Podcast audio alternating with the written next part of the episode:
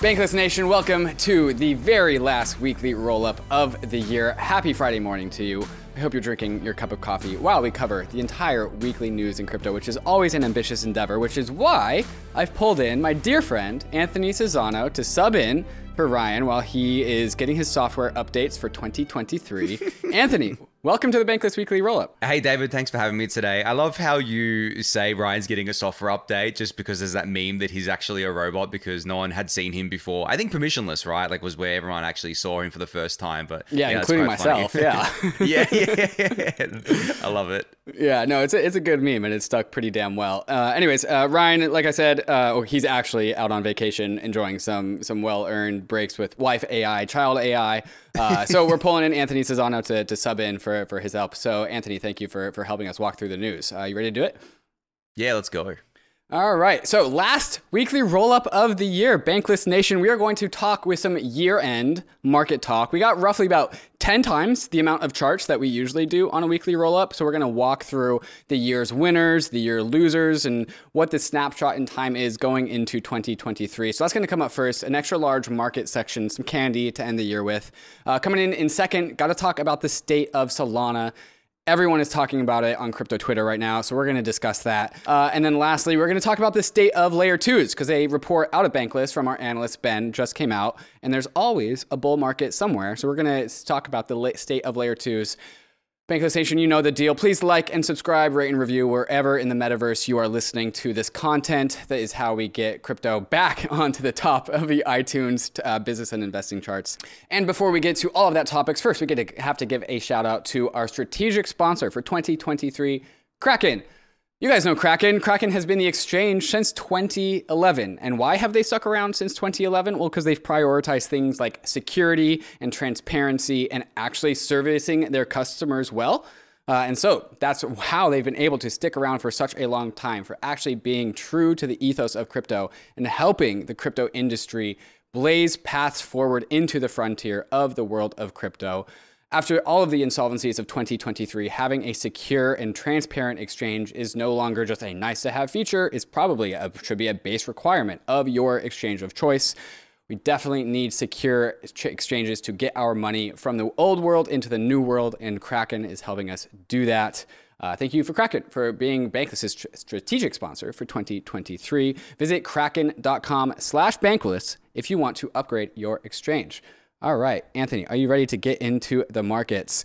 Uh, let's start let's with Bitcoin, of course. Uh, Bitcoin started the week at the high, high price of $16,800, ending the week at the low, low price of $16,600, down 1%. Anthony, any takes on Bitcoin? No, I mean, this range that Bitcoin and ETH have both been in uh, is just hilarious to me because, I mean, it is the uh, Christmas period, right? And we're going to be seeing very low volatility around this. And then you see these wicks on the chart of people just trying to kind of uh, wreck shorts and wreck longs, and it's just like this b- little bit of a ping pong going on. But yeah, volatility is is very very low right now, mm-hmm. uh, and this range kills both bears and bulls. I think when I look at this stuff, it reminds me of 2019, or I guess like parts of 2019 where we just kind of ranged forever, and 20 and probably even 2020, and people were getting really frustrated with it, like oh my god, starved for volatility. And typically you see people go down the risk curve in that in that environment, which is kind of funny in a bear market to see people going down the risk curve, but yeah, it's, it's an interesting dynamic because I think this time around we, we have NFTs, right? Where, where people mm-hmm. kind of seek refuge in NFTs. And that's why we see some NFTs still popping off, even though ETH and BTC are like sideways, basically, and everything else is basically dumping. So yeah, it's, it's kind of an interesting dynamic to see how people will move between different markets because they're, they're kind of like starved, right? And you, you right. go where the food is, so to speak. Yeah, and when there's no volatility in the blue chips like Bitcoin and Ether, when that, that range gets really, really compressed, and all of us like monkeys are opening up our price apps and being like, hey, can I get some dopamine? Like, can you do mm-hmm. anything? Go down even, like, give me some yeah. excitement. uh, and so people's like trading ranges get compressed and compressed and compressed. And so they start to get like more or less, more, more bearish or more bullish inside of tighter ranges. And they start to play tighter trades and it just makes the the field of play like tighter and tighter. And I remember I think what you were talking about in 2019 was like the BART effect that was just absolutely mm-hmm. massive in 2019 where it would BART up and then BART down and you could like sometimes just feel a BART coming. And it's, it's, just like, oh, yeah, we just BART it up, give it like somewhere between 12 and 18 hours, we will BART back down. And what BART means, yep. BART is like Bart Simpson. Like imagine like the BART head go straight up, like jag around for a little bit, go straight down, and then you would do that mm-hmm. in reverse. Anyways, we digress. ETH price kind of doing the same. Start of the week at 1220, ending the week at 1200 flat, down about 1.9%. And of course, the ETH Bitcoin ratio, uh, pretty damn flat on the week, about half a percent down. Uh, we are at 0.72 on ETH BTC. Anthony, any comments on ETH BTC? Um, I think it's just continuing to do what it's done all year, is remain flat against Bitcoin, which is actually incredibly bullish for ETH. I think, uh, as people have said on Twitter, I think I've said it as well. Uh, basically, ETH didn't do this last bear market. ETH went straight down against Bitcoin last bear market. It dumped like 90% against Bitcoin, uh, you know, and 94% against USD. But this time around, it's basically flat on the year. We had a bit of a dip mid year uh, when ETH bottomed in June because of 3AC uh, puking all their stETH for ETH and then selling that ETH um, uh, from there. But we bounced back from that, and now we've just kind of stuck in this this range for the whole year, which, as I said, I think is incredibly bullish. There are people calling for ETH BTC to actually nuke, um, maybe next yeah, year or something i've like that. that. Oh, I've I've yeah. heard people call for it to nuke like soon. Yeah, yeah. I mean, I've been hearing it all year from particular people, but I look at that and I'm like, well, look, if you're just looking at charts, maybe you can come to that conclusion if you're just looking at historical kind of chart data. But the biggest thing for me is the merge, uh, and that's what's affected ETH BTC the most. By removing that sell pressure that we would have had from miners, uh, that's I, why I believe ETH BTC is is so strong, at least. Uh, and there's other reasons as well, but I think that's a core reason. And if you're just looking at charts, they're not going to show you that. Charts, the, the histor- histor- historical charts will just show you Ethereum in the proof of work era, right? It's not going to show you Ethereum in the proof of stake era. Yeah. Uh, what do you make of this trend? So we have like this very long term trend from like almost 2019 of ETH BTC just going up and to the right, but then we have the, the short term trend of it, it, coming down. I am not a TA charter person. Any TA person looking at the chart right now is going to cringe. But just what do you, what do you make of this like convergence of like kind of short term bearishness versus long term bullishness on the ETH BTC ratio? Yeah, I mean, I think since 2020, ETH has really come into its own thing. Uh, ETH is viewed a lot more positively by the wider market. Now, it is still viewed as more risky than BTC, though. That's mm-hmm. why you'll see the kind of volatility here, and you'll see things sell, especially in big sell offs, you'll see ETH selling off harder than than BTC. But I think more and more people understand the ETH bull case now than they once did. More and more people understand that yeah. Ethereum is here to stay, or at least maybe not even understand, but believe Ethereum is here to stay. Because believe it or not, even up until like the end of 2020, uh, probably after DeFi summer or during DeFi summer, uh, a lot of people didn't believe that Ethereum was going right. to amount to anything, right? It was still Bitcoin, Bitcoin, Bitcoin. Uh, and I think there's a bit of parallels now with with some other things we're going to talk about later.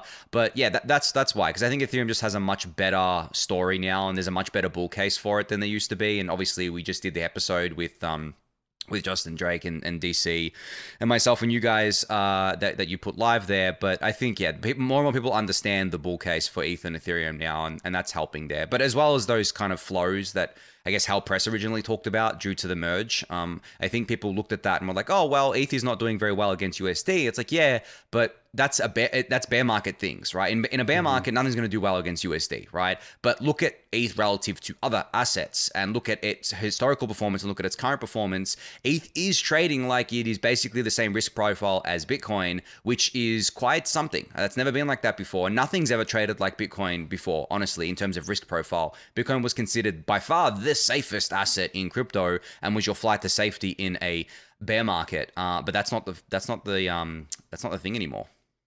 Yeah, so I've got the uh, chart screeners up, and we are looking at a comparison down from from all time highs. Uh, uh, Ether actually ahead of Bitcoin in terms of down from all time high by a whopping 0.6 percent. so Ether is down 0.6 percent less than Bitcoin, which is unheard of compared to, to last cycle. Uh, if you go and inverse this and see who's down the most, of course, we have Terra Luna, Terra Luna, of course, followed by BitTorrent, followed by Lido. Some of the start, from some of the starting points of these are all kind of arbitrary, right? Why, why is Zcash down technically 100%? Yeah. It, well, yeah. It, it, started off the out, at this weird price, but we're going to go into some some winners and losers. Uh, so, but but for, first, I want to actually look at Bitcoin and USD in yearly charts. This is the last weekly roll up of the year.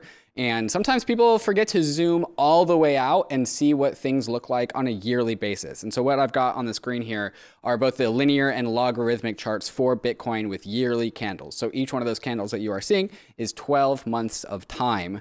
Uh, and you can obviously just see a secular bull market in Bitcoin unquestionably up and to the right. Like, there's actually only two red candles on the screen uh, which is kind mm-hmm. of insane, actually. Uh, so one, two, three, four. The first four years of Bitcoin, it was green on the yearly chart. Then uh, in 2016. Mm-hmm. No, wait. Oh well, this is actually isn't the full the full chart for Bitcoin. Excuse me. Two out of the one, two, three, four, five, six, seven, eight, nine last years of Bitcoin, only two years have been red, and we are, you know, of course, finishing one right now. Uh, Anthony, what do you make of this uh, of this chart? Yeah, I mean, I think this is what people talk about when they say four year cycle for for mm-hmm. Bitcoin, right? Where you'll have like uh, some, you know, a red year after having a few green years, right? But it's it can be kind of arbitrary. Like you can actually get an, an all time historical chart for Bitcoin. It's called the uh, the BLX on TradingView. Mm-hmm. It's uh, mm-hmm. the Brave New Coin Bitcoin Index, um, and and the four year cycle is pretty pretty uh, prominent in that. And I understand that because of the halvening cycle and all that sorts of stuff. And maybe that's been true in the past, but I, I don't think it necessarily is going to be true going forward. Um, I have a lot of opinions on Bitcoin that I won't won't give generally here, but I, I think that the the comparison here between linear and logs quite important as well. Linear will show you the extent of i guess the movements and how wild they can get you can see on the mm-hmm. linear chart there's a massive wick for bitcoin right. in, uh, in, in in 2021 there that's come back down and then you've got obviously the red but the log will give you a better long-term picture and a better smooth picture of what things look like uh, and and traders use both i've seen traders use linear mm-hmm. a lot actually because they like to see the because they're more short-term oriented they like to see the pronounced movements there because it'll show you it more violently um, like yeah, especially on the ETH chart, right? Uh, but uh, but yeah, I, I prefer to look at log charts just generally though. Yeah, that, that ETH chart is even more volatile looking than the than the Bitcoin chart, but uh, mm-hmm. both charts are just looking absolutely up and to the right. Of course, uh, Ether's actually got much more red yearly candles than Bitcoin does, and, and but um, that's also just because this is also picking out Ethereum's uh, earliest years as well, because this one actually does go back to mm-hmm. its, its first year of existence. Uh, and then, of course, here is the ETH Bitcoin yearly candles, which also is just up and to the right. So it's, it's just important to know that no matter what you look at in crypto, Bitcoin, Ether, Ether, uh, BTC, uh, things are always up and to the right. Uh, that's not probably true for every single asset. Of course, there are many and many assets that came during the 2013 bull market that aren't around. Same thing with 2017. Mm-hmm. But over time, we're starting to collect more and more assets in crypto that when you zoom out and go into the yearly candles, everything is just up and to the right. Any final comments on these yearly charts before we move on? Yeah, I mean, I think it's also important to I guess, understand outlier bias here uh, because, yeah. as you said, like there are many, many, many, many assets from those previous market cycles that never came back against USD, let alone ETH and BTC. So, always good to keep that in mind when looking mm-hmm. at things and trying to say, oh, well, you know, ETH and BTC did this last cycle. It means my favorite asset can come back. It's like, mm, no, that doesn't, that's not what it means. There's no guarantee of that. Um, I understand why you would say that and it's fine to believe that, but don't fool yourself into thinking that that's a guaranteed thing, right? Mm-hmm take a snapshot of the NFT markets right now, since this is again the last weekly roll up of the year. So, to end the year, the Bored Ape Yacht Club coming in at a 73 ETH floor, taking the number one spot, followed by the CryptoPunks at 65 ETH, followed by Mutant Apes at 15 ETH. Those are the one, two, and three NFT projects to finish the year. Anthony, you want to talk about NFTs or you want to keep on moving? Uh, I mean, I don't pay too much attention to NFTs. I always find it funny watching the spats on Twitter, especially yeah. between the bored apes and the crypto punks uh, with the floor price. I mean, now being quite close, they used to be, you know, quite far apart. Mm-hmm. Uh, but I always find that that kind of entertaining. But yeah, I don't really pay much, too much attention to it generally. It's just not my scene. Yeah, I think the bored apes might have actually flipped back over to number one this last week because uh, mm-hmm. CryptoPunks were in the in the lead for the two or three weeks prior to that. But unquestionably, bored apes were in the number one spot for the vast majority of 2022. Uh, all right, so we're gonna look at some TradFi. we got yeah. Tesla and Amazon on the screen in this charts, absolutely wrecked. Uh, these are some of the Amazon's going all the way back down to its March of 2020, its COVID, mm-hmm. Uh, mm-hmm. COVID lows, and we are that is where we are now. So imagine that Amazon is back at the same price it was at the bottom of the March COVID lows. Kind of insane. Uh, Tesla is an absolute free fall, coming in at $123 when it used to be almost as high as almost 500, but definitely over over 200 for the last uh, almost two years now. Uh, Anthony, any comments on TradFi? Yeah, I mean, the trend here is quite funny because it basically just shows that everything that happened during the COVID period was just funny money, right? Like mm-hmm. all the assets going up, it was like an everything bubble. But yep. in saying that, if ETH was back at its March 2020 bottom, it'd be ninety dollars, right? right. we, we are we are like 13x from there, and and right. Bitcoin went back to like you know what was it like under four thousand or something. So when you look at it like that, crypto, oh, I mean, I mean ETH and BTC, not all of crypto, but ETH and BTC have done remarkably well, uh, mm-hmm. which is which is quite funny and you know, it also speaks to that narrative of inflation hedges as well. Like you could uh, still make the argument that, hey, look, ETH and BTC have acted really well as kind of those inflation, inflation or debasement hedges. Because if you look at stocks, I mean, Amazon is a big ass company that is very, very profitable and is, uh, you know, is growing year on year, but their stock price did nothing the last two years now. Uh, looking at this, Tesla's a different story. I think Tesla got way, way overvalued for where it was supposed to be. I mean, I don't have a great read on the stock market, but just doing naive, like price to sales, price to earnings, and then pricing that in the future you can you can see that. But seeing something like amazon you know raise all of its gains from from the, that bottom is is quite something. And you know I, I think that because of that it makes it makes the market just much more healthier generally too. And i think that that's what the fed was looking for when when raising rates. They wanted the market to reset itself to prior to the covid stuff. Uh, but you know we've still got inflation relatively high. We still want to see that come down all that sorts of stuff. But generally the macro environment is very hard to study because it's not our scene so to speak uh, mm-hmm. being in crypto, but also it is much more complex, I think, than crypto. It covers so many different things across so many different uh, countries and, and places around the world that it's hard to, to see. But yeah, it, it's funny seeing just like Amazon erase all of its gains. For, it's like something as profitable and as, as big as Amazon erase its mm-hmm. gains. I think there, there's definitely some solace in this because if you weren't going to be a crypto investor, the other asset class that you would probably probably would have invested in is like high growth, high risk tech stocks. And so, mm-hmm. like, they also got wrecked too. So, if you're feeling like wrecked by crypto, well, I mean, if you compare crypto to like tech stocks, it's almost the same. Uh, and so, yeah, like, yeah. Th- like if you compare I mean, how ETH bad BTC are relatively like doing so so right. bloody well compared to, to these other stocks, right? It's just crazy. A hundred percent, yeah. So I've got I've got Coin, oh, Coinbase's equity, uh, abs- absolutely is, oh, wrecked. Uh, Coin is down ninety percent, not even from the top tick of the 400 almost 440 price that it reached on day one but of the price it originally came out at at 380 it is down 90% from its original price of $380 down to $34 right now. I kind of think that coin is like a generational buy right now man. Like it's uh, it's got to be worth i think this makes coinbase worth seven and a half eight billion dollars. Like that's pretty insane. Mm-hmm. so my thesis on coin the reason why i didn't buy it and probably won't buy it still is that one, it is directly correlated with the health of the crypto market, right? Because 100%. Coinbase's revenues 100%. are directly correlated with the but also you have coin trading in TradFi world with people who don't understand crypto, right? People do not trade this as if they know what's going to happen with crypto. They do not trade it with the assumption that there's going to be another crypto cycle. They right. trade it with right now Coinbase coin is trading like crypto is dead because that's what mm-hmm. TradFi or that's what people outside of crypto believe. So by that measure, you like I can't bring myself to buy coin over something like ETH or even I mean I wouldn't buy BTC but like when you compare it to BTC or even some other crypto assets because if coin is going to do well it's going to be when the crypto market's doing well. And by the time the world believes the crypto market is doing well there's already been a lot of gains had by both ETH and BTC and other assets that you are still probably going to be better off buying those than coin. Now that's not investment advice but that's the way I look at it. And I don't think that's going to change anytime soon because the TradFi outside of crypto world, they find it very hard to understand crypto. They're going to trade based on pure marketing narrative, just general mainstream noise. And we usually see that come when crypto prices are already at the all time highs. Like when ETH and BTC are back to all time high, you know, th- that's when I would suspect some big moves to happen there. But uh, yeah, I mean, that's just, just my general thesis I've had on, on coin for a while. Yeah, eh, that's definitely a fair take. I will also just point out the vast difference between the $7.9 billion market cap of Coinbase right now versus the 220 ish billion dollar market cap of Ether. Like, there's there's some alternative risk to reward yeah. there, I'll say.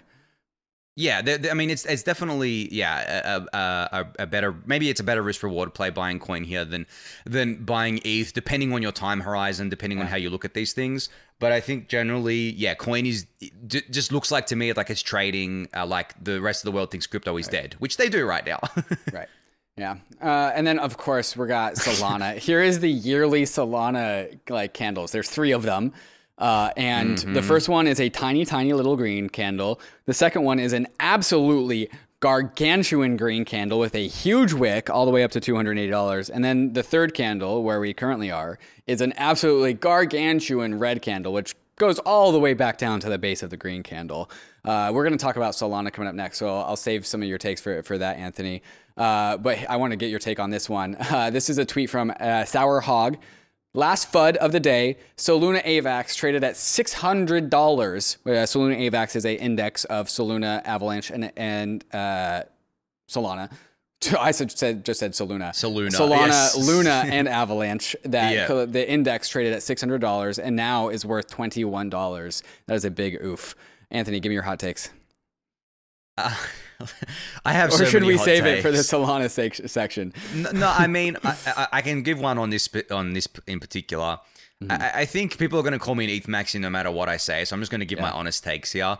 Um, this was perpetuated by people who were mercenaries, right? This was perpetuated by Three Arrows Capital, this this meme of Soluna AVAX, uh, which was funny because they didn't really have a sole position, but they had massive Luna and, and AVAX positions. They didn't care about fundamentals. They didn't care about how, uh, like, uh, Terra was built on a house of cards. They didn't care about Avalanche just being an EVM fork and, and only really having any traction because of the bull market.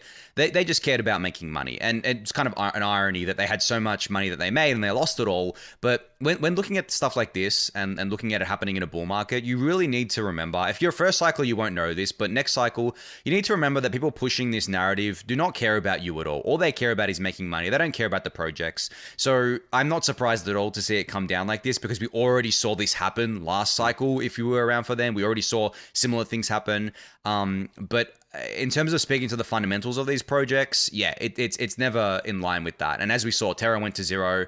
Uh, you know, Solana's not having a great time, and no one talks about Avalanche anymore, at least from what I see. So yeah, but anyway, Yeah, I haven't seen anyone. It's, Avalanche has not shown up in my feeds either. Although people in the Bankless Discord do say that there's exciting stuff there that I, I should explore.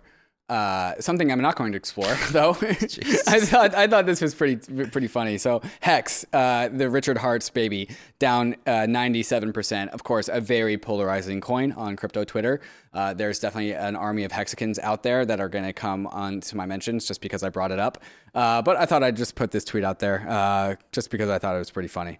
Um, we can move on though. Uh, Here's a, here's a uh, take I, uh, or a tweet I want to get your take on. This is uh, Ben. This is the Ben, the analyst over at Bankless. Our our, our guy, our, our analyst Ben.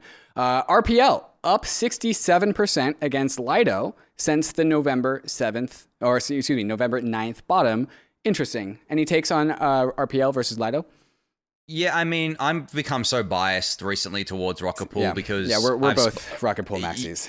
Yeah, yeah. I mean, I joined as an ODAO member. Bankless Mm-hmm. is already an ODAO member. I've spun up mini pools. I Mm-hmm. think the Rocket Pool community is so closely aligned with Ethereum. It's it's basically the same community. Um, but my, my I guess like most level-headed take here, not not bringing my Rocket Pool bias into this, is that Lido is already worth a lot, right? And Mm-hmm. it kind of had grew really really quickly. But I think there's a belief in the market now that Lido's growth has topped out, right, at, at around 30%. And that post withdrawals, they're actually going to lose a lot of market share due to people reshuffling their ETH around and due to uh, Rocket Pool being in a very, very nice position and going to be in an even better position around time of withdrawals to grow. So, when it comes to LSDs, it's hard to bet on anyone, uh, and maybe betting on Lido historically has been a good, relatively good bet, I guess. But yeah, I mean, RPL, the token, from what I've seen, has been very, very resilient. It has an actual defined use case within the protocol itself. It's not just a governance token, um, and I think the community is one of the best in crypto. Uh, so, so yeah, I mean, I am a Rocket Pool maxi at this point, but that's my most level-headed take that I can give. Yeah, no, I, I share those sentiments as well. I, I think Lido captured a massive amount of the market, and asking Lido to go up 67% is much harder than asking Rocket Pool to go up 67%. Uh, the winner of the year, the best token, the best crypto asset to hold your money in this year was unquestionably GMX. Uh, if we scroll all the way back out to the one year chart, it is up on the up on the year. A lot of chop. Uh, started at twenty dollars, currently ending the year at forty to forty three dollars. Uh, so a doubling on the year. Uh, but actually, most of that doubling happened in the first few months. It was then a flat for the rest of the year. Uh, so congratulations to GMX and all GMX holders because you guys did not lose in 2022, mm. and that made you winners. Uh, here's a chart that I thought was pretty interesting. That's actually not the price of a, of a token, but it's actually the price of a stablecoin. And this is uh, the chart I saw of RAI in relation to other US dollar and other fiat currencies. Uh, and so RAI, of course, is a it's a stable coin in the sense of the word that it's meant to it's a coin that is meant to be stable, but not stable to anything in particular. Uh, it is a, it is opposing market forces, uh, and so how that works, it's out of scope for this. It just attempts to maintain some sort of soft peg to the U.S. dollar, not follow it in particular. And if you look at this chart, uh, it's probably the coolest and most simple and most stable asset to hold out of all fiat currencies. Uh, Anthony, what's your take on this? Yeah, I mean, I like RAI. Um, unfortunately, it has some limitations on it that will that mean that it can't actually grow that mm-hmm. fast, and it can't actually be used within DeFi like other stablecoins can. Um, and the biggest limitation there is capital inefficiency because you right. have to collateralize it with ETH, and this is why Dai went multi-collateral, is because it was very hard to grow with just collateralizing it with ETH. But I think that all of these kind of stablecoins, even ones that aren't tied to USD, uh, specifically tied to USD. I don't know. I feel like long term, I, I kind of hope that we get currency, like we just get like ETH that becomes the de facto currency, and, and we start mm-hmm. measuring stability against ETH rather than trying to mimic fiat currencies. Uh, because, yeah, I mean, fiat currencies lose purchasing power just like any other currency does. But if we have one that can maintain its purchasing power over the long term, like something like ETH does, I think that'd be better. But yeah, the, the stablecoin stuff is going to be a, a, massive kind of thing still going forward. And I'm excited to see if RAI can actually grow. Um, but, but generally, yeah, it still suffers from the same kind of issues I think that other decentralized stablecoins suffered from. Yeah, certainly, certainly. All right, Bankless Nation, that is the snapshot of the year in markets, but we got some more conversations ahead. Uh, next up, we're going to talk about the state of the Solana ecosystem. Uh, it's, it's, depending on who you ask, it's either in a meltdown or it's moment of solidarity or something. We're going to talk about Solana. Also, going to talk about Multicoin Capital and the state of layer twos coming up next. But first, a moment to talk about these fantastic tools from our sponsors to help you go bankless. The reality today is that five corporations control the entire world of social media. They own our names, they restrict our content, they monitor our every move. And their time is up thanks to our sponsor, Deso. Deso is a layer one blockchain built from the ground up to decentralize and scale social networks. With Deso, you can own your own identity, content, and social graph and take it with you across hundreds of applications already built on the censorship resistant Deso blockchain. Deso's storage advantages make it finally possible to build infinite state applications that can efficiently store and index large amounts of content and data fully on chain. Deso also offers multiple crypto native monetization primitives for developers and creators, including social NFTs, social DAOs, social tokens, and social tipping. So, in order to experience the social layer of Web3, go to deso.com and claim your username. That's D E S O.com. If you've been listening to Bankless, you know that we're fans of the modular blockchain thesis. The idea that blockchains will separate execution from data availability and consensus, allowing all three to become the best versions of themselves. And Fuel has built the fastest modular execution layer in the industry. By supporting parallel transaction execution, Fuel unlocks significantly faster throughput for the Web3 world. Fuel also goes beyond the limitations of the EVM with its own Fuel VM which is more efficient and optimized, opening up the design space for developers. And lastly, Fuel brings a powerful developer experience with its own domain-specific language, Sway, and a supportive toolchain called Forc. With Fuel, you can have the benefits of smart contract languages like Solidity while adopting the improvements made by the Rust tooling ecosystem, letting the Fuel development environment go beyond the limitations of the EVM. If you want to learn more, there's a link in the show notes to see how you can get involved with the Fuel network. Bankless Nation, we are back and we are looking at uh, the chart of Solana, which started in May of 2020, about below a dollar, and then in at the top of 2021, 2022, it was $270, and now it is $8.36, coming almost full circle to where we are now. down, I think, something like 94% from all time highs. Uh, this is the talk of the town on crypto Twitter right now. Everyone's talking about it. And the, the, the tweet I put out, which I won't read here, is that uh, the Solana community is trying to bolster morale. The ETH community is saying it was vapor all along. The trading community tells me how bad the chart looks. Anthony, what's your take on the Solana ecosystem right now? So my, my take has remained the same from when I first heard and learned about Solana. I think that people kind of look at the stuff that maybe I'm saying and other Ethereum people are saying and being like, oh, you're just dancing on Solana's grave. You know, you're just throwing shots at Solana because it's down so much. And it like I've been throwing the same shots at them that I've been throwing since day one. I just don't think the Solana architecture is long term sustainable. I don't think Solana is going to win against Ethereum and its L2 ecosystem from a fundamentals perspective. The price action, I think, is in a different kind of realm, and you can talk about it in a different context. But I'm not surprised at all because, like, Solana had support from SBF and FTX, right? And like now that they're gone, and now that SBF isn't funneling all the money that he was making, uh, or I guess stealing from customer deposits into Sol, Sol is going back to basically the price that it started at. Like, probably, you know, I don't think it's gonna, I don't know if it's gonna go back to three dollars, but it's basically erased all of its gains. Like, it's down more than ETH was down in ETH's 2018 bear market. And ETH was propped up by ICOs, right? And that's why it came down so much. But when you have something like like that, such a big force propping up your thing, it's going to come down very, very hard. And ETH went through that in, in 2018, and that's what Solana's going through uh, right now. Now, in saying that, I think people are, and this is one point I really wanted to hit on. I think people are making the false equivalence between ETH coming back from that 2018 bear market and and Sol coming back from its current bear market. There is no guarantee of this at all, right? There is no guarantee that your favorite thing is going to come back just because uh, someone else's favorite thing came back. And let me put this in context for people like there were thousands of tokens issued and assets issued in 2017 slash 18 uh, maybe 1% or less of those actually went back to their USD all time high, and none of them went back to their ETH and BTC all time high, I believe, uh, except yeah. maybe BNB. Uh, I think BNB might have been the only thing, right? So you can't just look at previous performance of other assets and say that your thing is going to do the same thing.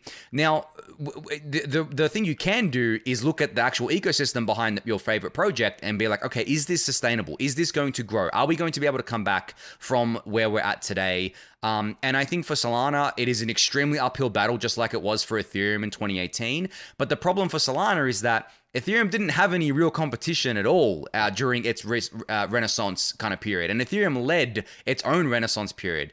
Solana has competition from from everyone else, every other layer one, all these other layer ones like Aptos and Sui and Sei and, and stuff like that, but also Ethereum and its layer two ecosystem, which actually exists today. It didn't exist back in the day, but it does now. Mm-hmm. So if Solana can come back from that, I'll actually be bullish on it, right? Like i am I'm, I'm, serious here. I'll be bullish on Solana if it can come back from this because they're basically starting from a very, very, very bad position right now.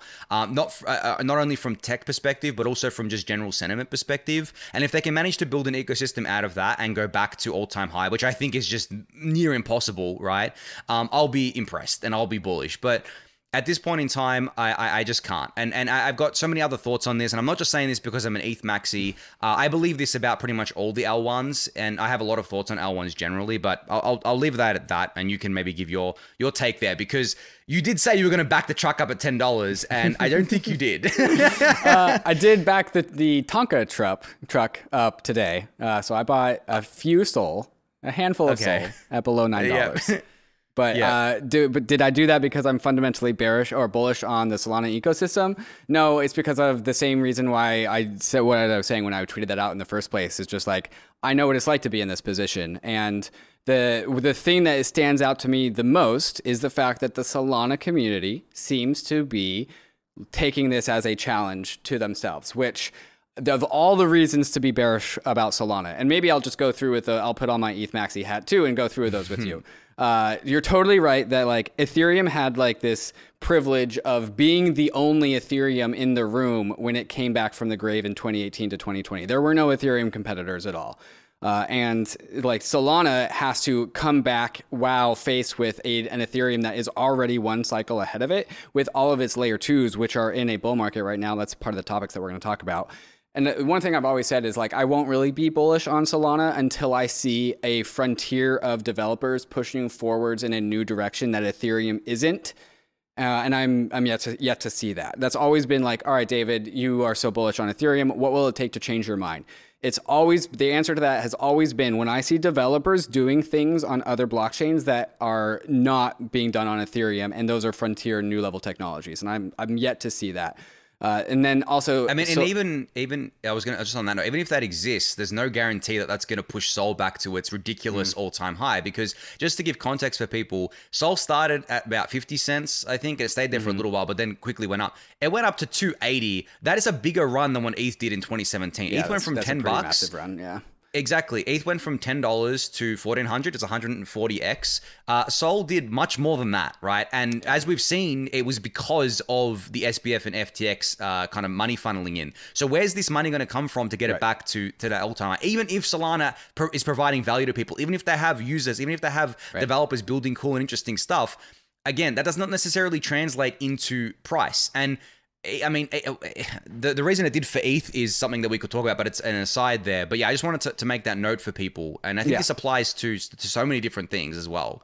Yeah, hundred percent. I, I think my mind it goes back to like the the one bullish thing I see about Solana is the community seems to be taking this moment not to capitulate but to rally. At least that from a very cursory glance from what I'm seeing on, on Twitter. there is a real community there. There's yeah. a real Yeah. community, and, that's like this one nugget of like bullish optimism that I have for the Solana ecosystem under a sea of like, wow, that's a lot of headwinds that like not even Ethereum had to face during 2018. And so like, I'm just not envious of the Solana ecosystem, but uh, I am always heartened to see people believe in something because I, I think you and I both shared that that experience believing in Ethereum in, during 2018 to 2020. So if that's what they believe in, by all means, um, good luck adventuring forward into the frontier.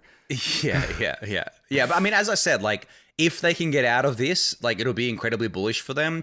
But it is a huge if. It is something that I mean, they have so many headwinds, and honestly, like Ethereum, as you said, did have headwinds coming out of its own bear period, but not compared to what Solana has here. And I'm not just saying that because I'm uh, people are going to call me an ETH maxi for saying that. I literally, objectively looking at the headwinds that that Solana has compared to what what Ethereum had, it's it's very different, and it's a different ecosystem. It's a different ball game. Uh, if there is a real community there that can bring value and, st- and, and keep building out Solana, that's fine. But is that enough to fend off competition? Is that enough to get Sol back to all time high? I really don't think so. Yeah, yeah, and the sentiment on crypto Twitter is like as negative as it can get on Solana. Here's a tweet uh, from She Generates. Maker has 260 million in t- uh, to- in total locked value in March of 2020 when Ether was collapsing to $85. So during the capitulation crisis of um, COVID, each ETH uh, collapsed down to $85, and MakerDAO had 260 million dollars of TVL. Some of that was my TVL. Uh, Solana currently has $229 million in total locked value. So the D- Maker is just a single app on Ethereum, and Solana is an entire layer one blockchain. So this kind of puts into per, puts into context like Solana has individual applications on Ethereum that it competes with, like many, many, many applications, and that is not yeah. competition that Ethereum had prior. Exact, exactly. It speaks to the fact that back then Ethereum was the only thing that was around, right? Uh, and now uh, Solana is not the only thing that is around. The reason why Solana has such low TVL, uh, or at least one of the reasons, is because people have their funds on other chains. It's not just Ethereum, right? There are other chains out there. It obviously is a vast majority of Ethereum, but there are L2s that are just dominating right now. I'm going to talk about that. Uh, so and, and that didn't exist back then. Like there was just Ethereum. There was EOS, but no one like. I mean, EOS came. EOS's problem was that it came in a bear market, I think, so it didn't get what Solana got by coming and being ready for a bull market. But there wasn't really anything else. There was, and, and there wasn't DeFi or anything. And then Ethereum created this thing called DeFi and worked on it, and it, it's amazing and it works really well and people love it. And now there are other chains that just copy Ethereum, and there are so many of them. So like, I, I don't see the differentiator here. Like, I, I really don't. And, and honestly, the only reason why people are talking about Solana so much is because it had such a big bull market, and that's just uh, uh, left over from then. There are other ecosystems, there are other L1s that do much better than Solana. But Binance Smart Chain is killing it, right, compared to, to Solana. No one talks about it, It's a but good it point. is. you, you know what I mean? So I think the only reason why that pe- so many people are talking about Solana mm-hmm. is because it had such a, a, loud bull market. Now, and that's another headwind. Will people do? Are people even going to care in a year? I, I, I, I, honestly don't think so. Um, and and and yeah, I, I could go on forever. And mm-hmm. people always call me an maxi for this, and I really don't like it because I think the takes that we're both giving here are very reasoned and very uh, just looking at the data, looking at what's happening here and honestly, like with if, if L2s didn't exist, I'd be just as bearish on Ethereum because there's no way Ethereum would be able to actually service anyone or anything without L2s taking on a lot of this lot of this growth. Um, and uh, from that perspective, I really do think that people need to look at this objectively and look at what's happening now compared to back then, and not just say, "Oh, Solana's going to make it out of this because Ethereum made it out of its bear market." That's that. It, it's insane to me when people think that. Maybe it's just people uh, blindly having optimism here because they need to, because maybe they're underwater. Just like I was underwater on ETH buys, maybe I had some blind optimism back then. But but yeah, just looking at it as a whole, mm. it's it's very hard for me to to find a bull case here. I do want to pay attention to one last tweet from Vitalik Buterin, actually, who tweets out Some smart people tell me that there is an earnest, smart developer community in Solana. And now that the awful, opportunistic money people have been washed out, the chain has a bright future. Hard for me to tell from the outside, but I hope the community gets its fair chance to thrive. And interestingly enough, this tweet actually marked the bottom because uh, Solana was like breaking down bef- below $8. Uh, and then uh, Vitalik tweeted this and it jumped like 20, 25% or something uh, to be, I think, where it is uh, just below $10 right now. Uh, but this is this is kind of the sentiment. Like I see real people yeah. in Solana who believe in it, and I think this is the right sentiment to, to on to brighter things that make us both happy. Uh, the state of layer twos are really really good. They're really really strong. Uh, so again, this is analyst Ben over at Bankless who put a L2 year in review with some uh, metrics that we want to share here. So here is the Arbitrum transaction count on a monthly basis. Uh, almost every single candle is higher than its previous one for the entire year of 2022, which I think is pretty damn cool. Uh, the same thing with Optimism. It's just a chart up and to the right. So L2 usage is just in an absolute bull market. Users are up and up and to the right. unique transacting addresses, and of course the rise of GMX on Arbitrum as well. One of the few tokens that didn't do bad in 2022. Anthony, uh, what's your take on all of this?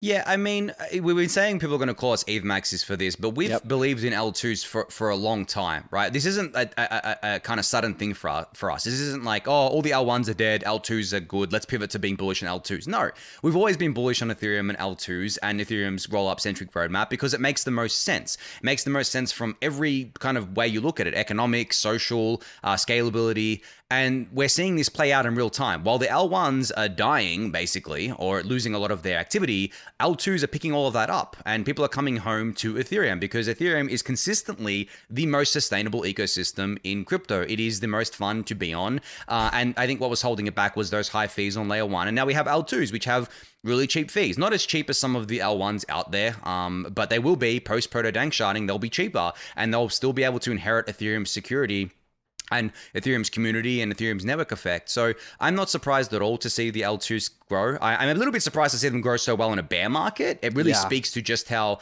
how awesome uh, the I guess like L2s are. The fact that they can grow in a bear market like this. But what's going to happen in a bull market? I mean, it's going to be amazing. In the next bull market we have, Ethereum is actually going to have a scalable ecosystem for people to play around with. People aren't going to be priced out anymore, uh, and I, I I honestly can't wait for that. But and, and, and L2 transaction counts have actually flipped L1 now, which is what we want to see. Ethereum L1 is a settlement layer. It is not a user layer, at least for most users. It, it is for those who can afford it, of course, but L2s are where the users will sit. And the thesis is playing out before our eyes. This is not a new thesis. We've talked about this for many, many years, and it is playing out. So I think people need to understand that is that we, we, we're not just pivoting to being L2 bulls. We're, we've been L2 bulls all along, right?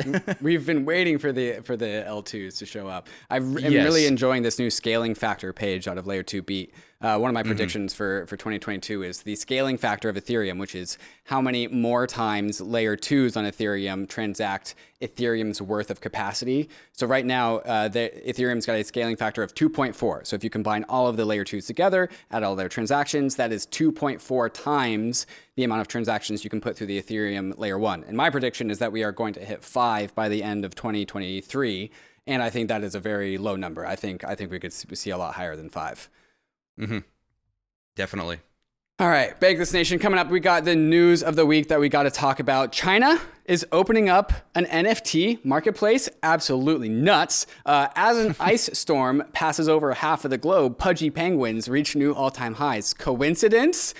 Uh, and a developer gets arrested, an exchange gets sued, and I ask Anthony to rate crypto Twitter tweets out of 10. So stay tuned for all of this and more. But first, a moment to talk about some of these fantastic sponsors to help you go bankless. Arbitrum One is pioneering the world of secure Ethereum scalability and is continuing to accelerate the Web3 landscape. Hundreds of projects have already deployed on Arbitrum One, producing flourishing DeFi and NFT ecosystems. With the recent addition of Arbitrum Nova, gaming and social dApps like Reddit are also now calling Arbitrum home. Both Arbitrum One and Nova leverage the security and decentralization of Ethereum and provide a builder experience that's intuitive, familiar, and fully EVM compatible. On Arbitrum, both builders and users will experience faster transaction speeds with significantly lower gas fees. With Arbitrum's recent migration to Arbitrum Nitro, it's also now 10 times faster than before. Visit arbitrum.io where you can join the community, dive into the developer docs, bridge your assets, and start building your first dApp. With Arbitrum, experience Web3 development the way it was meant to be secure, fast, cheap, and friction free. TrueFi is DeFi's largest credit protocol, connecting global lenders with institutional grade lending opportunities. TrueFi has completed over $1.7 billion in originations and paid out nearly $35 million to lenders, proving that DeFi is ready to take its next big leap into the $8 trillion credit market. TrueFi gives lenders like you access to sustainable, high yield opportunities backed by real world investments, usually reserved for high net worth individuals. At the same time, fund managers use TrueFi's financial infrastructure to bring their portfolios on chain, benefiting from the global liquidity, cost savings, and transparency of DeFi. TrueFi is a decentralized financial utility. The protocol is owned and governed by the TrueFi DAO, and TrueFi is here to bring DeFi into the golden age, bridging the power and access of crypto with institutional grade lending opportunities and portfolio tooling. Explore the diverse financial opportunities available on TrueFi or launch your own portfolio at truefi.io. Not so much news in the Ethereum world this week. One release we want to talk about Taiko. Taiko is a brand new Ethereum layer 2, EVM equivalent layer 2. I love those words. Uh, and they tweet out first public testnet is now live. Welcome to our Alpha 1 testnet, aka some Icelandic word that I'm not even going to yeah. bother to pronounce, but it's got a volcano next to it. Or something. You did that way better than I would ever have had, so congrats on that. Uh, and they continue as we, it's as open as we make it. So while you are relaxing this week, participate, deploy, contract, wrote a node, and proposer, or just make some transactions. So if you are interested, probably uh, for the technically minded, if you are interested in exploring the frontier of ZK EVMs that are EVM equivalent, check out Taiko. Yeah, yeah. the unique thing about Taiko is that they're building a Type One zk EVM mm. uh, or zk rollup. Uh, or, sorry, no, zk EVM. Um, and I don't think there's any other uh, zk EVMs doing that, which is cool because I think Vitalik mentioned there were like two or three or four types of zk EVM, and they have different properties. But yeah, Taiko is building a Type One zk EVM, so different than the other ones you may have heard of. Yeah, uh, and if you want to learn more about what Anthony just talked about there with the Type 1 versus Type 2, read this post that we'll link in the show notes about how to distinguish an uh, ZK EVM. Uh, DeGods, uh, an NFT project on Solana, uh, has now decided to bridge over to Ethereum in Q1 of 2023. Uh, so, kind of some indication of a little bit what we were talking about earlier. Uh, I think that they were the biggest NFT project on Solana. Um, oh, really? Just to give some scale here, it's not just some random NFT project. From what I saw, it was the biggest, and they also bridging something called y00ts to Polygon as well. So yeah, I mean, it's kind of like people abandoning the Solana chain for mm. Ethereum and Polygon, and that's how people kind of read it on Twitter. Um, yeah, I don't know. There, there is a signal there. I don't know exactly what that signal is because I don't know what this project is. I don't know how sustainable yeah. it is. I don't, I don't know anything about it. But there is a signal there that project's moving from Solana and other L1s back to Ethereum or just over to Ethereum and uh, the Polygon POS chain, there is a signal there, I believe. It depends on what you want that signal to be, though. yeah. Uh, certainly, like I talked about with the Pudgy Penguins. Uh, did you ever own a Pudgy Penguin NFT, uh, Anthony? I don't think you're much of an NFT guy. Mm, no, but uh, someone, I think Crypto Wife, made me a penguin in my kind of like oh, character, yeah, right. but it wasn't that's part right. of the NFT. But yeah, I, I don't think I ever owned a Pudgy Penguin. No. Well, let me tell you, I bought some pudgy penguins and sold them at the absolute bottom. So congrats to everyone that, that held the pudgy penguin because it just hit an all-time high of seven ETH rare to see uh, an NFT hit ETH all-time highs these days. But congratulations to all the Pudgy holders. Speaking of NFTs, uh, China is actually launching a national digital asset marketplace to trade. Actually, not NFTs; they are specifying digital collectibles. Uh, because apparently digital collectibles have been popular amongst Chinese collectors through heavily regulated marketplaces. And now there's going to be a Chinese national digital collectible marketplace. Wow. Did you see this one coming?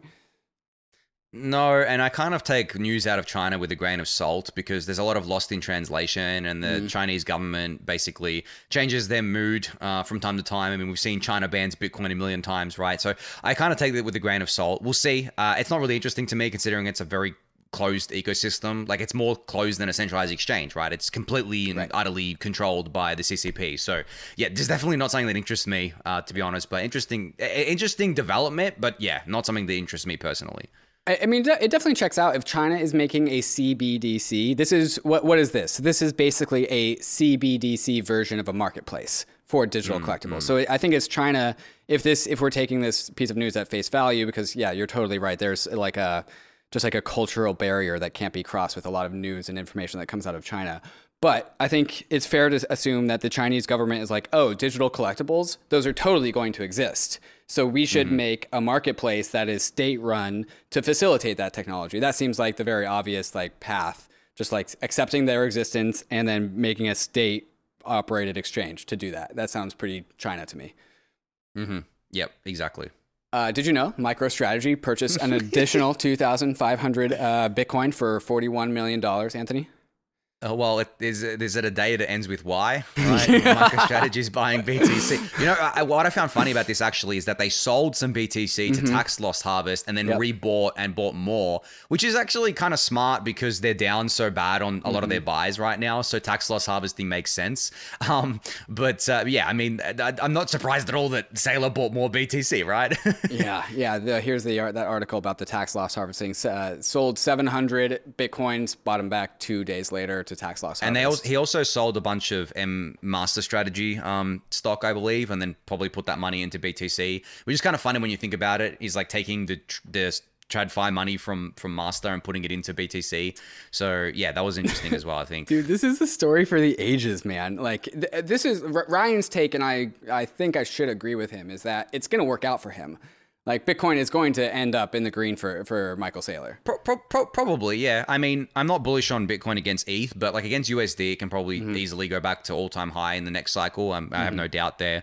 But yeah, it'll, it'll, probably work out for him. But it would have worked out better if he bought ETH. That's my opinion. hey, to each their own. You know, everyone's everyone's got their preferred assets. Uh, yeah, yeah. here, we've been following stories like this over the past uh, few weeks. So here's another one. Argo Blockchain, which is a Bitcoin mining public company, uh, has suspended trading in, in, U.S. shares for 24 hours. Uh, they are on apparently the verge of bankruptcy, so they are looking to figure out how to restructure without declaring bankruptcy. But the health of the Bitcoin mining ecosystem is definitely being stressed. Uh, and this is nothing new. This happens at the bottom of every single bear market, really. Is like Bitcoin miners go under and the strong ones become stronger. Uh, this is kind of like an important facet of like how Bitcoin works in uh, in the first place with just miners always improving in efficiency in theory. Mm-hmm. Uh, but uh, to me, actually, Ryan, uh, excuse me, I almost just called you Ryan Anthony. Uh, this actually marks a bottom for me. This is a bottom indicator of for uh, just the crypto industry at large, but also specifically for Bitcoin. And I have this ETH BTC long position open, and this news like this actually makes me a little nervous, just because this this is a strong bottom indicator for Bitcoin. Yeah, but there's also still a lot of mining emissions that will just keep getting sold, right? Like that was the my main thesis around mm. ETH BTC was the the fact that ETH no longer has those emissions and BTC does. And on top of that, these collapses just lead to more centralization of mining because, as you said, the bigger players get bigger, mining becomes more centralized, uh, beca- and becomes much harder to compete because of that because you need like mm-hmm. a massive amount of capital to, to start up. And I, I I know that there are arguments to be had about proof of stake centralizing as well, but I, I think that's out of scope for for my point here. But I mean, I don't think I can be bearish on ETH BTC in that scenario. Just because some miners have capitulated doesn't mean that the existing miners aren't going to continue to sell BTC to cover their expenses. They definitely will. That is not a theory. That is a fact. They have to sell BTC to cover expenses. That is the only asset or the only revenue that they make is from selling BTC.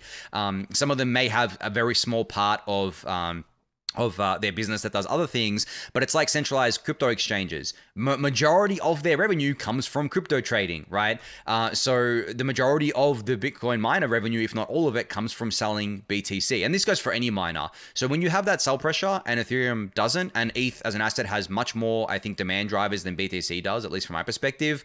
I don't know how you can be bearish on ETH BTC in that world. yeah. Yeah. And some more news out of the crypto exchange world. Gemini's Earn program is being sued by some of its investors, of course, because all of that money was in uh, Genesis, which went under because of FTX. All of this contagion worked its way to Gemini Earn, and sadly is now being sued by investors uh, due to all of that. Anthony, any comments here? I mean, just more kind of innocent people getting hurt, right? Thinking that they're putting their money into something that was trustworthy because Gemini is a trustworthy exchange, right? They haven't really mm-hmm. had any dodgy stuff happen around them. And uh, yeah, I feel sorry for people that lost money here. But again, speaks to if you don't know where the yield is coming from, uh, you may just be the yield. yeah, yeah, that's a good take there. Anthony, a few weeks ago, Ryan and I covered the story of this guy, Avi, who uh, was manipulating markets on mango markets on Solana and then took some of that winnings to go get liquidated with gambling with Curve in Aave. I don't know if you remember that story, but that developer was arrested for uh, commodities fraud and manipulating markets. Go figure, mm-hmm. right? Uh, and I thought this tweet was pretty funny from him. Statement on recent recent events. This was after he was publicly known to have done all of this. He did he did this out in the open. I was involved with a team that operated a highly profitable trading strategy last week. Second tweet, I believe all of our actions were legal open market actions using the protocols as designed, even if the development team did not fully anticipate all of the consequences of setting parameters the way that they are. Unfortunately, the exchange this took place on, market, Mango Markets, became insolvent as a result, with the insurance fund being inf- insufficient to cover all liquidations. This led to other users being unable to access their funds. To remedy the situation, I helped negotiate a settlement with the insurance fund with the goal of making all users whole as soon as possible, as well as recapitalizing the exchange. Uh, this man is now being charged by the CFTC for commodities fraud. Nice. Yeah, yeah, commodities fraud, market manipulation. My main takeaway from this is a broader kind of take where essentially it, it kind of opens Pandora's box now. Like if you can prosecute for this or if you can, you can charge for this, can you charge for people running MEV strategies, right? Like mm. for example, there is a very toxic MEV strategy called sandwich attacks that pretty much everyone agrees with is extremely toxic and should be completely uh, eliminated. But can the CFTC charge the MEV searchers and, and maybe even the relayers for kind of helping this to to happen? And I don't know. Uh, maybe they're studying it. Maybe they're trying to see if this can, can, can be considered market manipulation. But it's all very subjective because there's also MEV in TradFi markets and it's quite toxic as well. Like payment for order flow, I believe, is, is quite toxic where the biggest players get to pay for the order flow information and then make money on that. Basically, a form of MEV. So it's going to be interesting to see how that shakes out. But it seems like they're more so going after the individual rather than the uh, actions that the individual, like the individual for the actions he took, right. but rather than the actual actions, right? So maybe just don't be so public about it and don't actually go out there saying that it's a highly profitable trading strategy when in reality you were just manipulating things and you you knowingly did it, right? You knowingly manipulated right. the exchange, uh, knowing that it would lead to losses for users. If you do it like that, then yeah, I mean, I think it's a bit bit. Uh, if you be brazen about it, yeah, it's a bit bit more. Yeah, and the way that this works, Bankless Nation, if you're questioning how this happened, is he basically took uh, a large sum of money, was able to move a market in one direction uh, for an oracle price, and then be able to take a position out uh, of that market that he just moved in order to capitalize on it. And then when everything resets after he's been, you know, tinkering around with oracles and prices on illiquid markets, he ends up with way more money. Uh, and then everyone else that mm-hmm. had money in the extra, in, in the mango market uh, didn't have any money to withdraw. This is a, called an economic attack. Uh, and it's what it's, it's, market manipulation is what it is. And so, Anthony, are you saying uh, that uh, the difference between like a sandwich attack with MEV versus market manipulation and DeFi app is really just like on a spectrum, and one's very very small and one's very very large? Is that kind of what you were saying? Yeah, but it's it's I mean it's just subjective, right? It just it depends on which regulatory authority that it is, what they want to go after, what's actually written in law, what they can prove, what they think is harmful uh, on on what scale it's harmful at. There's a lot of different moving parts here, but you could you could imagine an argument being made by some one of these authorities to say that anyone engaged in MEV behavior is hurting people, so we're going to prosecute for that. But it, it'd probably be a lot harder to prosecute for that rather than just going after an individual being so loud about it and mm-hmm. having all the on-chain proof to to kind of go after because a lot of the searchers are actually anonymous from what I've seen. The MEV searchers. Oh, interesting. Mm. All right, Bankless Nation. Coming up next, we got some questions out of the nation. We're going to go straight to the Inner Circle Discord to get some of our questions this week. Uh, and then we got some hot takes of the week. And Anthony and I play a fun game where I go through the hottest takes, the hottest tweets of 2022, and ask him to rate them on a zero to 10 scale. Oh, I think that game's going to be pretty fun. But before we get there, have to talk about some of these fantastic sponsors to help you go bankless. Sequence is the all in one developer platform you need to build Web3 games and applications. For your users, Sequence is a smart wallet and it's the easiest, most intuitive onboarding your users will ever experience and comes with all the features users need to feel empowered in the Web3 world. Multi chain support, NFT display, and users can buy SFTs, NFTs, and crypto directly with a credit or debit card. For developers, Sequence is the plug and play platform for Web3 games and apps. Their APIs let you bring NFTs, SFTs, and tokens into your game or application. And the Sequence Relayer enables gasless transactions for your users. Sequence already powers some of the best Web3 games like Skyweaver, NFT projects like Cool Cats, and marketplaces like NiftySwap. And Sequence is compatible with all the EVM chains, including Ethereum, Polygon, Binance Smart Chain, Arbitrum, Optimism, and Avalanche. So go to sequence.xyz slash bankless to start building or speak with the Sequence team today. The Brave Wallet is your secure multi-chain on-ramp into Web3 and is built directly into the Brave privacy browser. Gone are the days of managing multiple wallet extensions that put you at risk of phishing, spoofs, and tracking. With the Brave Wallet, you can securely manage your crypto assets across more than 100 different chains, including Ethereum, Layer 2s, Solana, and more, all without downloading risky extensions. The Brave wallet is easy to set up and removes the headache of jumping between wallets and extensions. It's lightweight but packed with great features, like built-in token swaps, buying and holding NFTs with a gallery view, and support for hardware wallets. But also much more than that, because Brave is shipping new features every single month with a mission to make Web3 easier to navigate for its over 55 million users. Wallet extensions are a thing of the past. So get started with Brave's Web3 ready browser today and experience a decentralized web seamlessly without all the clutter. You can download the browser at brave.com slash bankless and click the wallet icon to get started.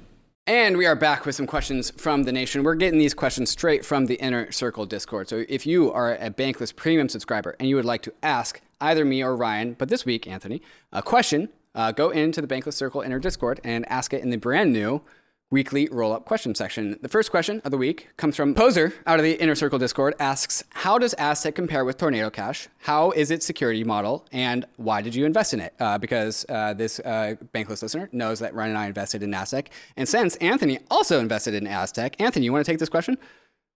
Yeah, so the main difference between Aztec and Tornado Cash is that Aztec has a much broader kind of scope here. Aztec is a privacy preserving layer two, or they've actually kind of rebranded themselves uh, lately to an encrypted L2 because they're using the term encryption instead of privacy. Uh, great I think, rebrand. Great Yeah, it's, a, it's, a, it's a really great rebrand. And I, I, think it may be due to, I guess, the stigma around mm-hmm. privacy, mm-hmm. which unfortunately exists.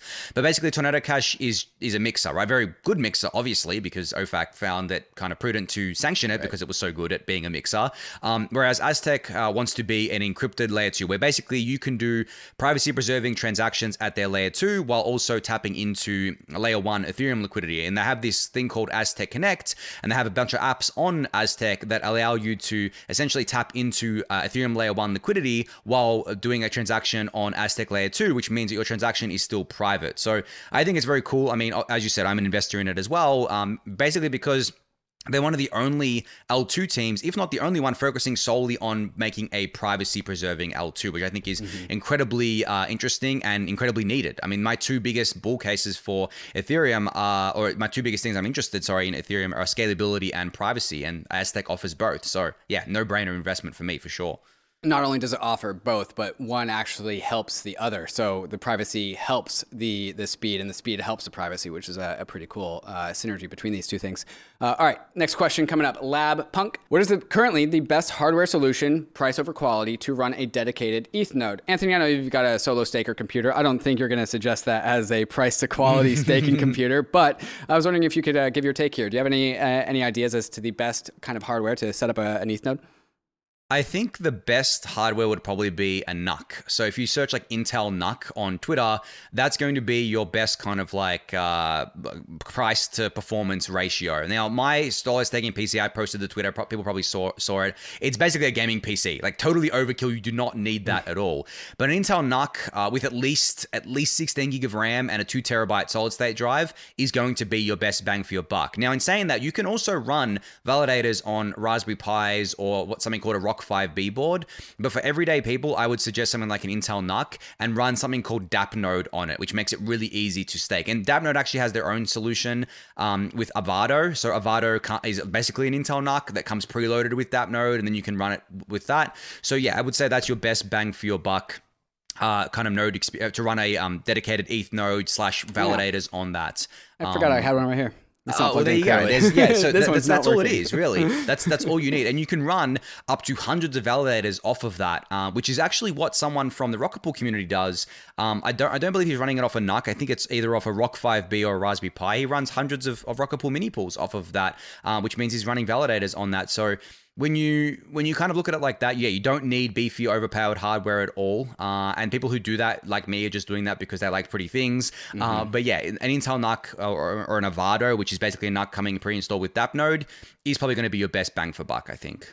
Yeah, and these these are really what these machines are for. They're just like the minimum viable computer that's in a tiny little box, and it mm-hmm. does all the computation you would ever need for a, a computationally constrained blockchain. Like your individual computer can totally run a blockchain, uh, and yep. it doesn't really need to be that big.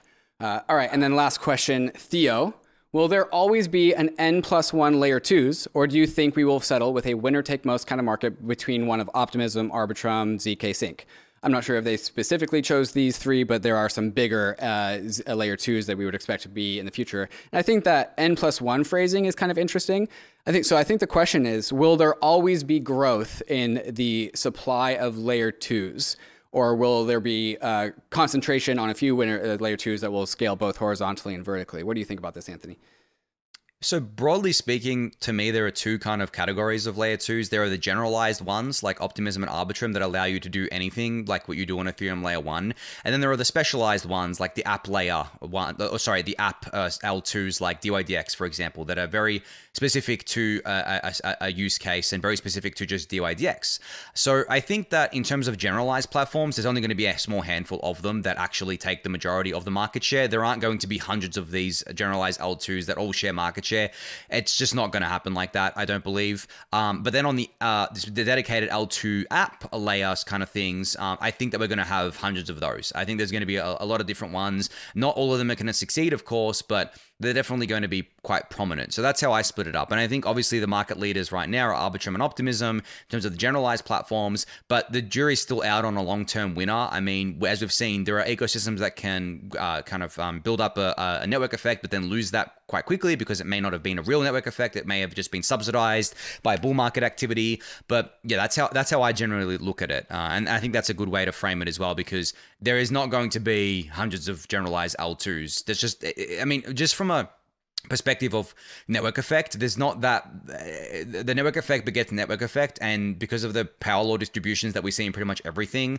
i think i don't think the uh, generalized l2s are going to escape that power law effect yeah, I think we can definitely apply the same reasoning why we you and I both don't think that there will be a large number of smart contract layer ones are mm-hmm. probably mm-hmm. going to extend itself into layer twos. There's probably not going to be that many smart contract layer two either for the same reasons that we believe the first case. Um, but then there's also, you do get the more app specific chains like uh, there's always going to be like a single chain for like World of Warcraft, for example, or whatever like more specific niche use case you have for a specific server of some kind. Um, mm-hmm. But then also there's uh, there's takes like Paul Polenia's take, who thinks that uh, they always emphasize the possibility that a layer two will be able to produce some possible new type of money a new economic model for money. Uh, I've seen them uh, articulate that a number of times, and so I'm, there's like perhaps use cases for layer twos that we haven't even really been able to optimize for yet. Uh, actually, Anthony, I do have one more question for you. Uh, I can't actually mm-hmm. remember where this was question- asked in the inner circle, but I thought I'd ask you. Uh, what is your favorite Pokemon? Oh, jeez. That's putting me on the spot. I haven't played a Pokemon game in a long time. Um, I think my favorite for from I guess like when I used to play it a lot, which was very very long time ago, Sapphire and Ruby days, Gen three. um, I would say my favorite from back then was probably Salamence because the way that you got hmm. Salamence was getting a Bagon, um, and I think it's Bagon, and to get that you had to go to a specific cave and kind of find it, and it took me a while to get there and find it. And I, I just I actually remember where I was. I was at I was at the beach playing on my Game Boy as a little kid with my parents, uh, and I got it there. And then it evolved into Shelgon, I think it was, uh-huh. uh, Shelgon yeah, right. or something, yeah. and then Salamence. So yeah, um, but yeah, since then I haven't really kind of played it too much. Uh, so that would that would be my answer. All right. And of course, all of these questions came from the Inner Circle Discord. If you want to come in and have some fun with us, sign up for Bankless Premium, and I will see you in there in the questions and answers channel. One take of the week this week out of crypto Twitter, and this is coming from Degen Spartan himself. and if anyone else tweeted this tweet, I definitely wouldn't have included it. But Degen Spartan says, personally, I'm excited about 2023 because that's when the crypto bear market ends. No specific time in 2023, but just 2023 broadly. Anthony, what do you think about this take? It's a meme. I'm sorry to burst your bu- bubble. It's a copy pasta. Wait, seriously? Yeah, yeah. I'm sorry. No. Um, but uh, but did also, I just get memed? Yeah, you did. You got you got inverse broad. oh, I just got inverse broad. Wow. Yeah. Um, because look, Degen Spartan, I, I consider to be one of the the smarter people on on crypto Twitter, yeah, even though he shit posts a lot. Yeah. Even though this is a shit post, Unironically, I think it's also truthful, but he's also been calling the bottom for as long as I have on ETH specifically and saying that now would be a good time to accumulate for the next cycle, which I also believe, to be honest. Mm. Um, so I, I, think the bear market for ETH, uh, like and, and BTC ending, I mean, it, it could be in 2023 if you subscribe to those usual cycles that we see in crypto. But yeah, I think on the surface, this is a shit post with, with a bunch of alpha underneath it as well. Yeah, see, that's always the beauty uh, beauty about Degen's tweets. It's like, yeah, it's shit post, but like, it could not be though. Mm-hmm. You don't really yeah. know. Yeah. You don't really yeah, know. But I think I think he subscribes to the same thing maybe we do, where now is the time to accumulate and uh, yeah. like on on ETH and maybe maybe BTC, but yeah, it's it's and then he's he's also saying things like there are some assets that are going to give you 100x from here, just like what happened last cycle. But picking those is really really hard, and it's even harder these days because there's so many more assets and projects.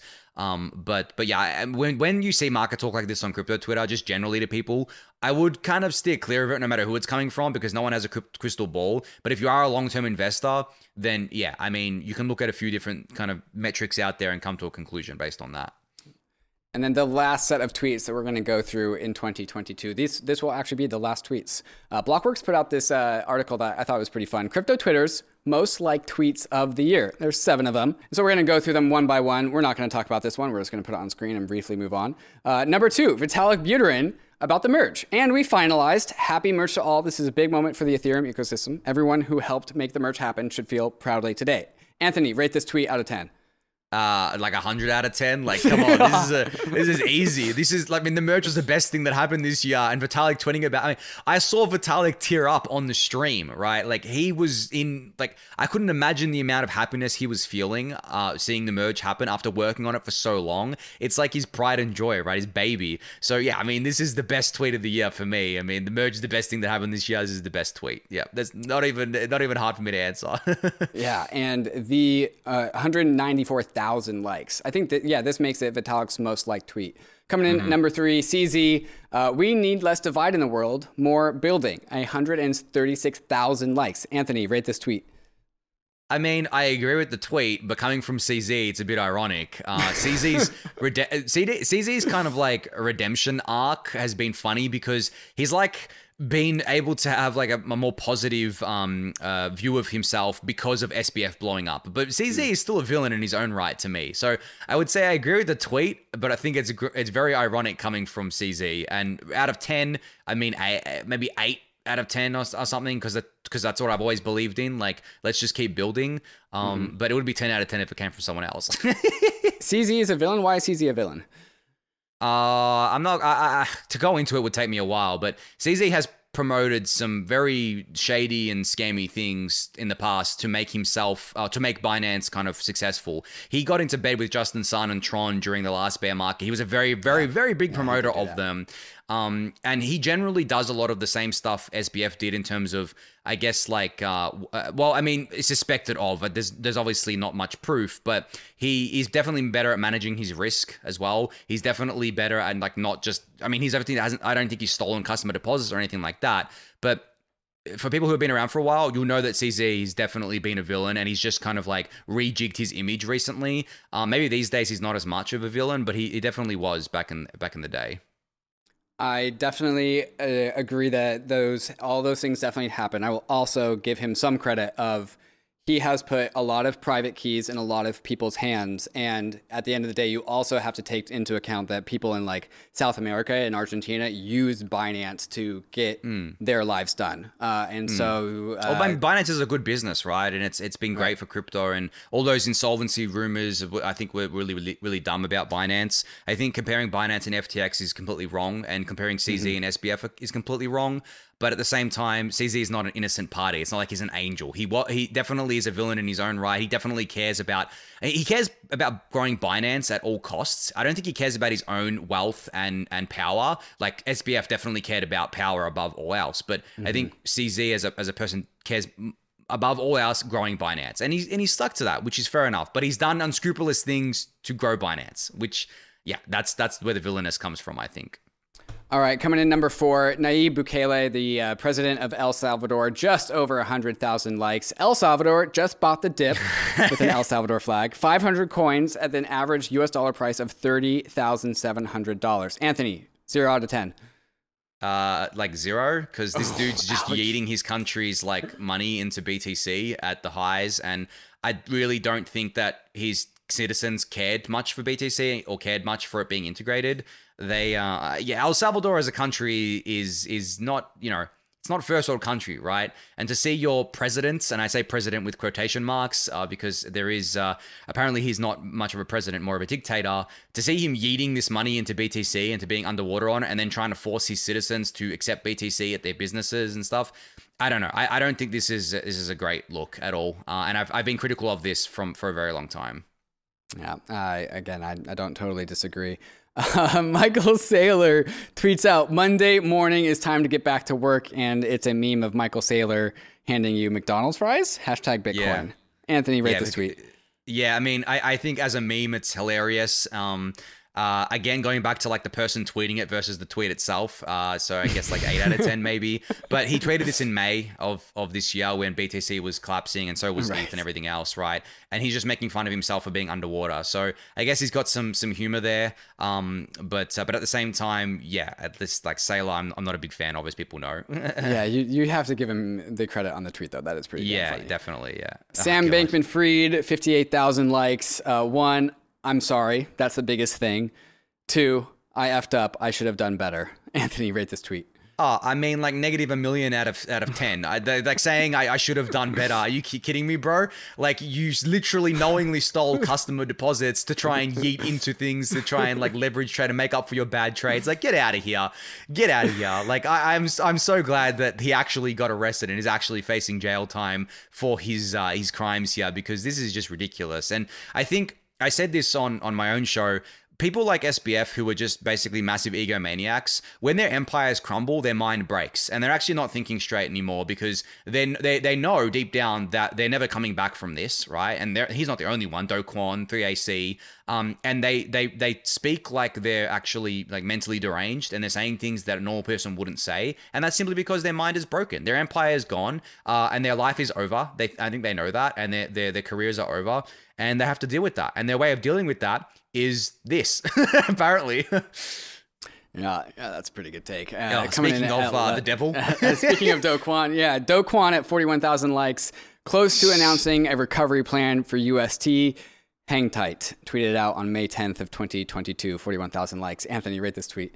Uh, the same as the previous tweet. Like, what a piece of shit, right? Promising people that he was going to be able to recover UST and everyone had their money and people lost billions of dollars. Like, seriously, like when Do Kwon arrests, honestly, like what a what. Yeah. I, I'm not going to mince words here. Like him and SBF and and the, the others of this cycle that have knowingly lost customers their money and created these these bullshit things, and especially people like Do Kwon who had a massive ego and would dunk on everyone, calling out anything wrong with UST or, or anything like um bad about UST. Yeah, I mean. And the fact that they were so liked these tweets as well, it just speaks to how crazy the bull market got and how people just didn't really give a shit about anything except making money. Um, but but yeah, I mean, the lesson from all of these people is that the most popular people in a bull market are not people you should be following. They're usually the ones who get washed out first, and we saw it this year. We saw them all get washed out. Uh, and yeah, maybe lessons for next next bull market people that are still around today. Yeah, I did tweet out uh, uh, about what lessons did we learn during this last bear market, and it was like, oh yeah, we don't listen to egotistical personalities. So I don't think we're gonna fall for that again. I hope there's like a decent number of people who all learn these lessons. I'm not optimistic that there's like not another new lesson that we learn that we don't totally foresee. Um, but that was my take about that. All right, Anthony, to close it out, of course, we're going to do the very last meme of the week of the year of 2022. Are you ready for it? Yep. Here we go. It's Gary Gensler who's saying, Come on in and talk to us. And then Sam Bankman Fried saying, I did several times. Uh, give us your takes.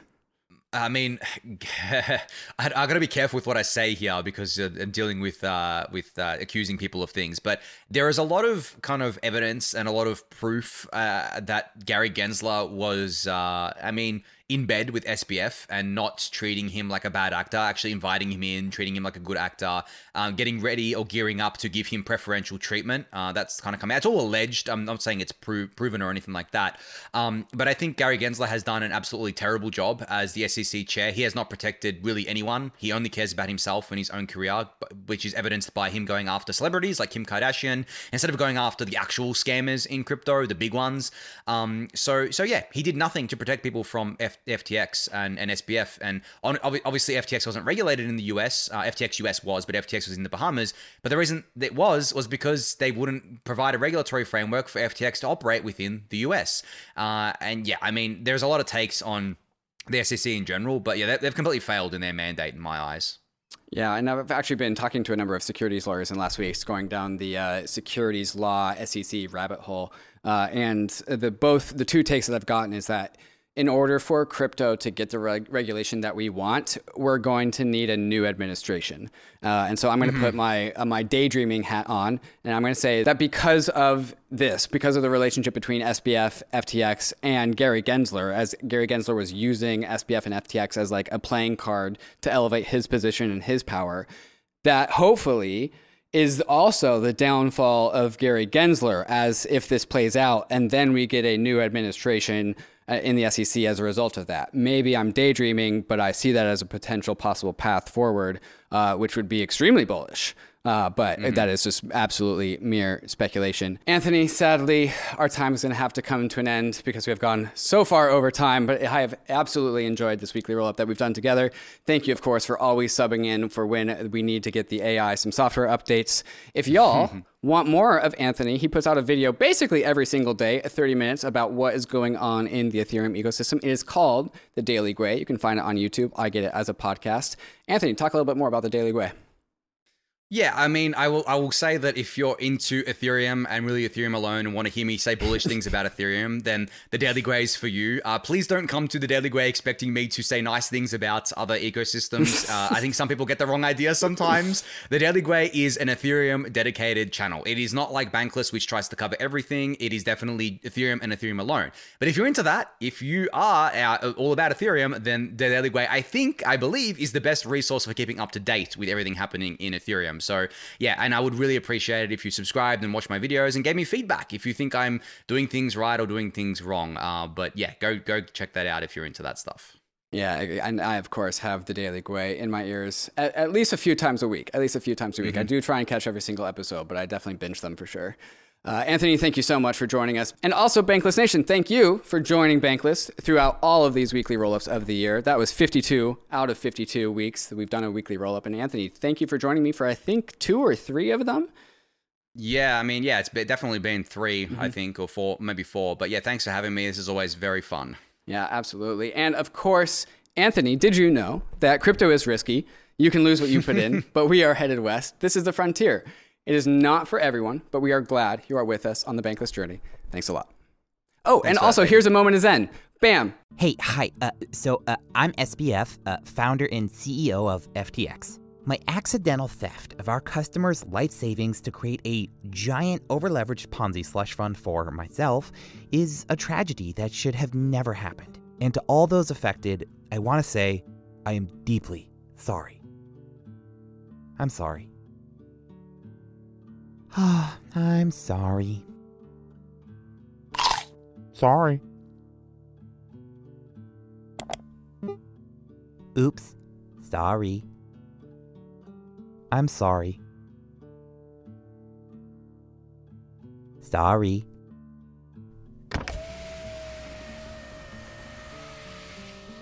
I'm deeply sorry. Heh. sorry. Oopsie doopsie. Ladies and gentlemen, we got him.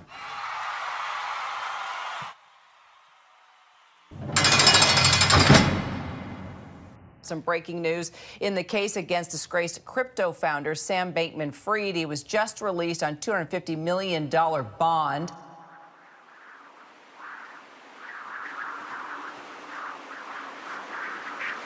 Sorry.